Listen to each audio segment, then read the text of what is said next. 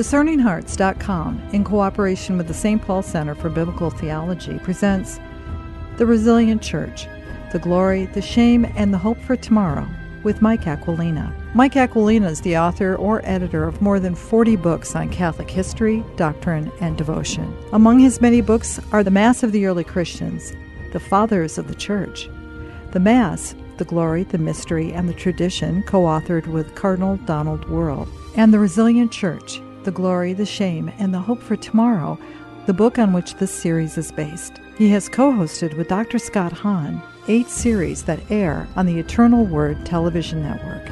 He has co led pilgrimages to the Holy Land, Italy, Greece, and Turkey. He's a widely sought after Catholic speaker. The Resilient Church The Glory, the Shame, and the Hope for Tomorrow with Mike Aquilina. I'm your host, Kris McGregor. Yeah, welcome back, Mike. Oh, it's great to be back, Kris. Thanks for having me and for hosting this delightful conversation on, on the history of the church. I think, in particular, this chapter, chapter 9, the secular age, is a very important one for Catholics, but also all Christians, well, I think all peoples, to understand that time of transition of power for the papacy. It really was, and it, and it was a, a, time of transition for power all through Europe because many of the traditional seats of authority were being overturned uh, in in these countries, the monarchies and and so on. There were a lot of forces that had been gathering against the church in the previous centuries that were all coming together at that time. There was the the still the after effects of the Protestant Reformation.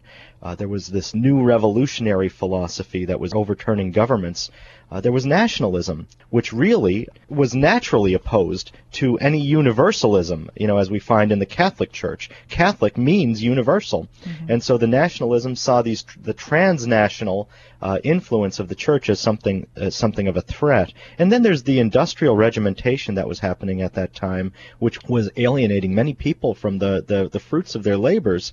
And of course, this was giving rise to still newer revolutionary movements in the world. And all of these things were upsetting the long-standing order in Europe. And as you point out, the popes themselves had been secular rulers in Italy, and that itself was coming to an end in the mid 19th century very turbulent time, the mid 19th century.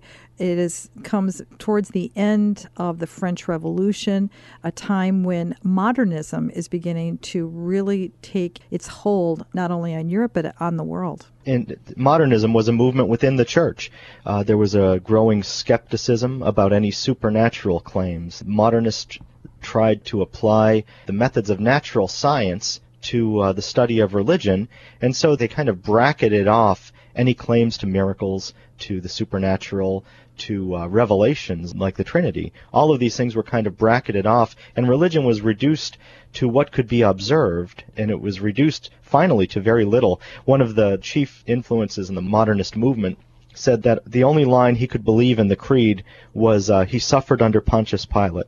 And that's what mm. all of our Lord's life and work and his divinity and his humanity were were reduced to. Just that one line that could be somewhat historically verified. So modernism was a corrosive thing that was going on within the church, and it was all part of this movement of uh, secularization that was sweeping Europe at the time.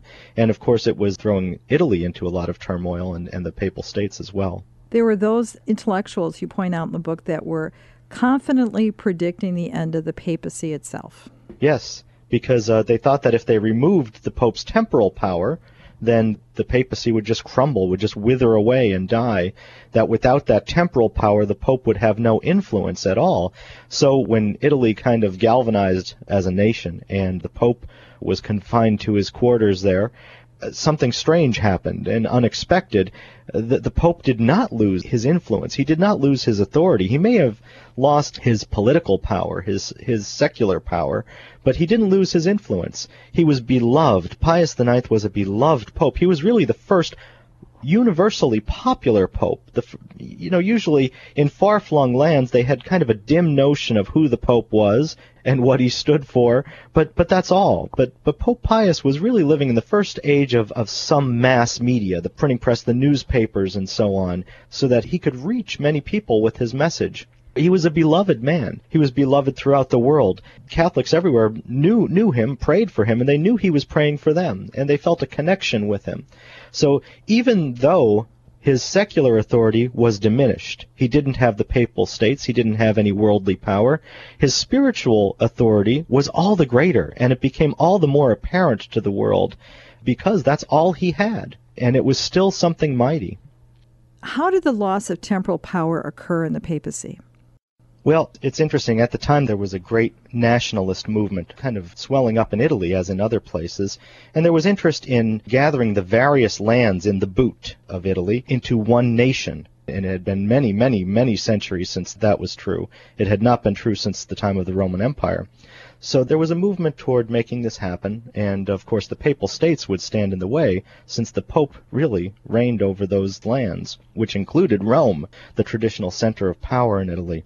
Well, at the time the Pope was leading the First Vatican Council in Rome, finally the, the nationalist forces just took Rome and abruptly ended the council. It was never officially closed. And the Pope retired to his quarters and he did not leave. We had a Pope who was essentially a prisoner in his own home. He was under house arrest, as it were, because it was self imposed. He was not going to go out. He wasn't going to do business with these people. He forbade participation for Catholics in the Italian government. But he was going to hold on to his dignity and he was going to hold on to his spiritual authority. And that was something he protected jealously because he was given it in trust by God. He knew that. So he did that. And what, what's interesting is that without the temporal power that so often muddied papal authority, he was able to, to gain a greater spiritual authority. That's what we saw happen there. Whenever you're in the business of politics, whenever you're in the business of international diplomacy, a lot of times you're going to get your hands dirty and you're going to get spattered with the things that are going on around you. And you're going to be doing business with a lot of people who are in that business for the wrong reasons. And that happened in the Papal States. It certainly happened in the city of Rome. It happened with the Roman clergy. And there was a lot of resentment, as I mentioned. There was a lot of resentment against the clergy. There was a lot of resentment uh, over preferential treatment and so on. And so there was an anti-clerical sentiment that was pretty widespread even among people who would consider themselves Catholic in Italy. So you can see where this came from, but also you can see how the loss of the Papal States ended up being a good thing for the spiritual authority of the popes in the long run. I find it a fascinating period just in world history because when you're talking about the 1860s, not only do you have the American Civil War occurring, which was a horrible time in this nation's history, but when you look at what was happening in Italy at the time and also in France God never leaves us. I mean, there's this great movement of the Holy Spirit. And I'm recalling what we spoke of in our last session when we, we look at France and how the Holy Spirit was working so strongly in France through the simple. When you look at the life of John Vianney and, and even Bernadette as she had the apparitions of our Blessed Lady, it doesn't surprise me then that the Holy Spirit is working in a very concrete way in the life of the church in this moment where it's uh, essentially a, like a spiritual house cleaning almost, wouldn't you say, Mike? Sure. And what's interesting is that so many of the other revolutionary things that were going on throughout Europe affected the church as well. The same thing was happening in the lands we now know as Germany. There was a a strong Prussian state, and Bismarck was leading kind of a galvanizing of, of the same lands in one unified Germany and he had a real hostility toward all non-German influences within those lands.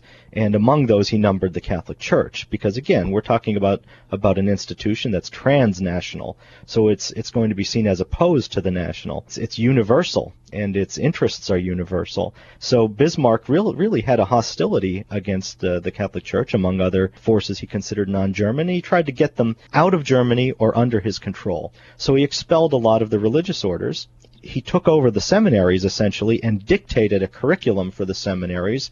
There was a lot of violence uh, against the monasteries, uh, and they were they were sacked in some places. But again, God raises up the people we need, and He raised up at that time as the successor to Pius, the great Pope Leo XIII, who reigned for a long time and he was a he was really a master diplomat and he knew how to deal with Bismarck and with the new Germany and he was able to kind of stare him down and gather up a lot of support among Catholics in Germany who formed their own political party and created enough resistance and enough friction and trouble for Bismarck that finally he made peace with the Pope and he uh, he gave many concessions to the church in his lands. So that was a triumph. Again, we we see uh, God raising up the pope we needed at that time for many reasons. Leo XIII was not only a master diplomat, he was also a master of, of understanding what we needed intellectually at that moment and spiritually because of some extraordinary gifts he was given by God. We'll continue with The Resilient Church with Mike Aquilina in just a moment. Hi, this is Kris McGregor of Discerning Hearts, which is a 501c3 fully tax deductible nonprofit organization dedicated to evangelization and spiritual formation through the use of new media. Discerning Hearts creates engaging multimedia specializing in podcasts and radio broadcasts, faithful to the teachings of the Roman Catholic Church and its rich, authentic spiritual tradition. We hope that if this has been helpful for you, that you will first pray for our mission, and if you feel us worthy, please consider a charitable donation, which is fully tax deductible to support our efforts.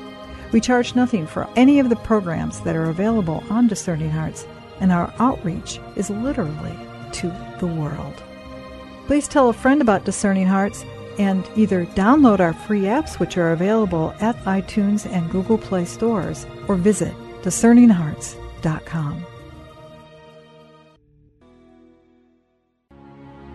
A teaching of St. Paul from his first letter to the Corinthians. Brothers and sisters, strive eagerly for the greatest spiritual gifts, but I will show you a still more excellent way. If I speak in human and angelic tongues, but do not have love. I am a resounding gong or a clashing cymbal. And if I have the gift of prophecy and comprehend all mysteries and all knowledge, if I have all faith so as to move mountains, but do not have love, I am nothing. If I give away everything I own, and if I hand my body over so that I may boast, but do not have love, I gain nothing. Love is patient. Love is kind. It is not jealous. Love is not pompous. It is not inflated. It is not rude. It does not seek its own interests. It is not quick tempered. It does not brood over injury. It does not rejoice over wrongdoing, but rejoices with the truth. It bears all things believes all things, hopes all things, endures all things. Love never fails. If there are prophecies, they will be brought to nothing. If tongues, they will cease. If knowledge, it will be brought to nothing. For we know partially, and we prophesy partially. But when the perfect comes, the partial will pass away. When I was a child, I used to talk as a child, think as a child, reason as a child. When I became a man, I put aside childish things. At present, we see indistinctly, as in a mirror, but then face to face. At present, I know partially. Then I shall know fully, as I am fully known. So faith, hope, and love remain, these three. But the greatest of these is love. From the Liturgy of the Hours according to the Roman Rite, from the Office of Readings. From the Imitation of Christ on Humility and Peace. Do not care much who is with you and who is against you, but make it your greatest care that God is with you in everything you do. Have a good conscience, and God will defend you securely. No one can hurt you if God wishes to help you. If you know how to suffer in silence, you will surely receive God's help. Since He knows best as the time and the way to set you free, resign yourself to Him, for God helps you and frees you from all confusion. It is often good for us and helps us to remain humble if others know our weaknesses and confront us with them. When a man humbles himself for his faults, he more easily pleases others and mollifies those he has angered. God protects and frees a humble man. He loves and consoles a humble man. He favors a humble man. He showers him with graces. Then, after his suffering, God raises him up to glory. He reveals his secrets to a humble man, and in his kindness invitingly draws that man to himself. When a humble man is brought to confusion, he experiences peace, because he stands firm in God and not in this world. Do not think that you have made any progress unless you feel that you are the lowest of all men. Above all things, keep peace within yourself. Then you will be able to create peace among others. It is better to be peaceful than learned. The passionate man often thinks evil of a good man and easily believes the worst. A good and peaceful man turns all things to good. A man who lives at peace suspects no one, but a man who is tense and agitated by evil is troubled with all kinds of suspicions. He is never at peace with himself, nor does he permit others to be at peace. He often speaks when he should be silent, and he fails to say what would be truly useful. He is well aware of the obligations of others, but neglects his own. So be zealous, first of all, with yourself and then you will be more justified in expressing zeal for your neighbor. You are good at excusing and justifying your own deeds, and yet you will not listen to the excuses of others. It would be more just to accuse yourself and excuse your neighbor. If you wish others to put up with you, first put up with them.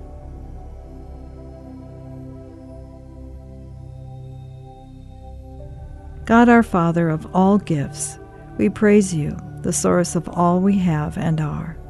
Teach us to acknowledge always the many good things your infinite love has given us. Help us to love you with all our heart and all our strength. We ask this through our Lord Jesus Christ, your Son, who lives and reigns with you and the Holy Spirit, one God, forever and ever. Amen.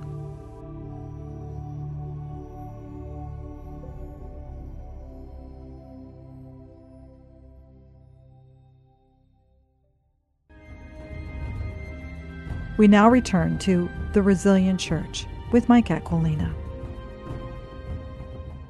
I am always struck that those great popes have that balance, that combination of the intellect, but also very much so the spiritual. And Leo was one of those who, in deep prayer, was actually given a vision at one point uh, that really galvanized his stances, don't you think, Mike? He did. He had a vision of Saint Michael, uh, the archangel, battling Satan, and Satan swore that he would defeat the church in the coming century.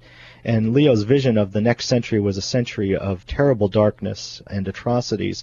And uh, that's when he introduced into the liturgy the prayer that was used for a century, the St. Michael prayer. St. Michael the Archangel, defend us in battle, be our protection against the wickedness and snares of the devil, and so on.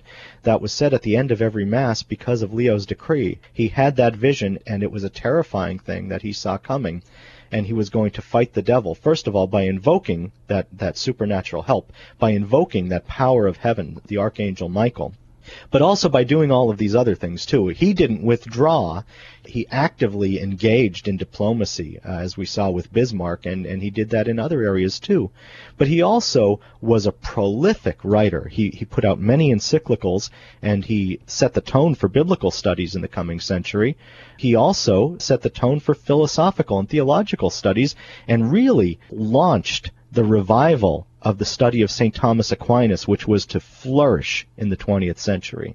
It's very compelling for me to realize that in today's world we hear so much about a culture war and that somehow we're fighting it for the first time in our present day. But actually, the roots of this culture war began in that mid 19th century. That's right, and even the phrase culture war is something we get from Bismarck himself, because he called his project a Kulturkampf. He called it a culture war against all non-German influences in his country, and he was going to fight them. He fought, and he lost, at least uh, in his lifetime. But you're right, we're still fighting that same war today to different degrees and in different ways. One of the most profound ways of winning that battle was set by the example of a young girl, a nun, who lived in France towards the end of that 19th century. And of course, I'm speaking of St. Therese. That's true. And if we wanted to write up a job description for someone who would fight off secularism and communism and all of these other modern horrors, we would probably go for this intellectual giant who would have this ferocious warlike spirit and have all of these other skills, uh, all of which Therese lacked. she was uh, mm-hmm. she was a, a, a young girl, quiet. She lived in a monastery for much of her very brief life. She wasn't extraordinarily intelligent. She didn't have an especially sweet temperament and she wasn't even especially gifted in terms of uh, mystical gifts. You know, she's not like the saints we know who've had visions or voices or visitations.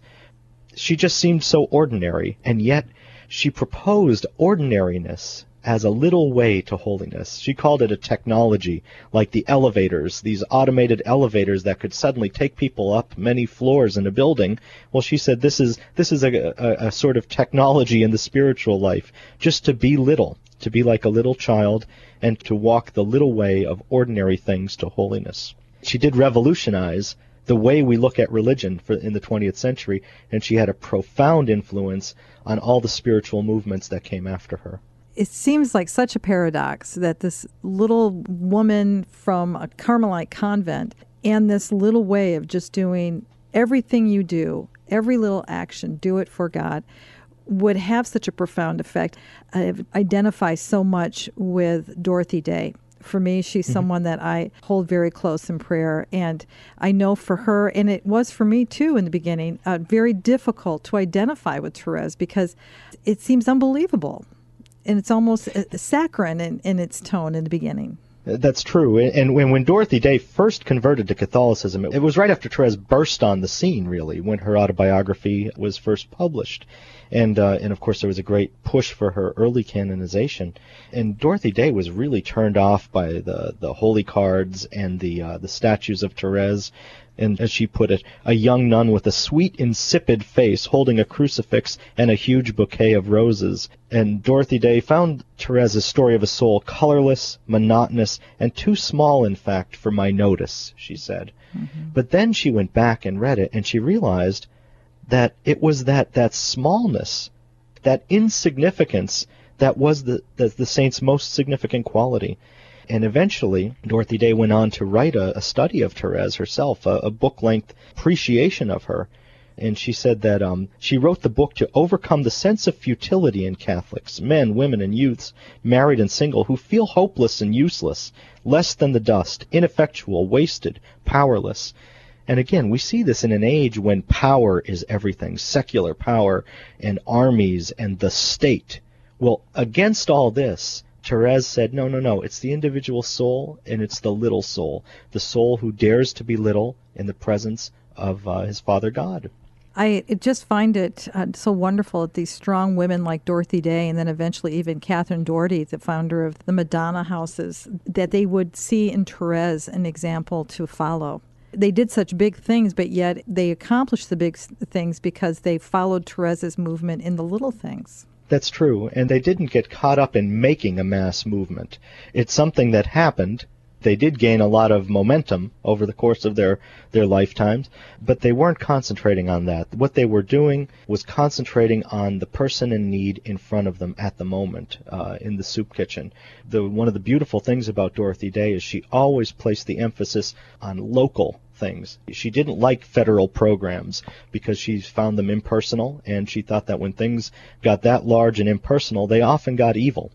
And so she liked to place the emphasis on the individual doing things willingly and caring one on one. That's so important. Therese's message not only spoke to women, but also very strongly to men. I mean, that's how you could see it's so spirit filled because it does appeal to both genders, and, and in particular to a modern saint, Jose Maria Escrivá, of course, the founder of Opus Dei. Right, he's another example I mentioned because he was also influenced by Therese. He was living in the same time when she was first becoming popular, And in those early years when he founded Opus Dei, he used her book to form the first members of Opus Dei, and he himself used her as an example in his, his own seminal work, The Way. I think it would be difficult to find a spiritual movement of the 20th century that did not feel her influence somehow. Uh, she really did break down a lot of the barriers that had come up in the church's life, uh, clericalizing influences that had come up since the Middle Ages, and she really did proclaim the, the universal call to holiness very early on, long before the Second Vatican Council kind of enshrined it as its focus. I love in this reflection on the resilient church, the glory, the shame, and the hope for tomorrow, these glimpses on the timeline because it really does give us the bigger picture, Mike. And again, uh, here we've just looked at how the Holy Spirit helped us to get back to basics, to the spiritual life.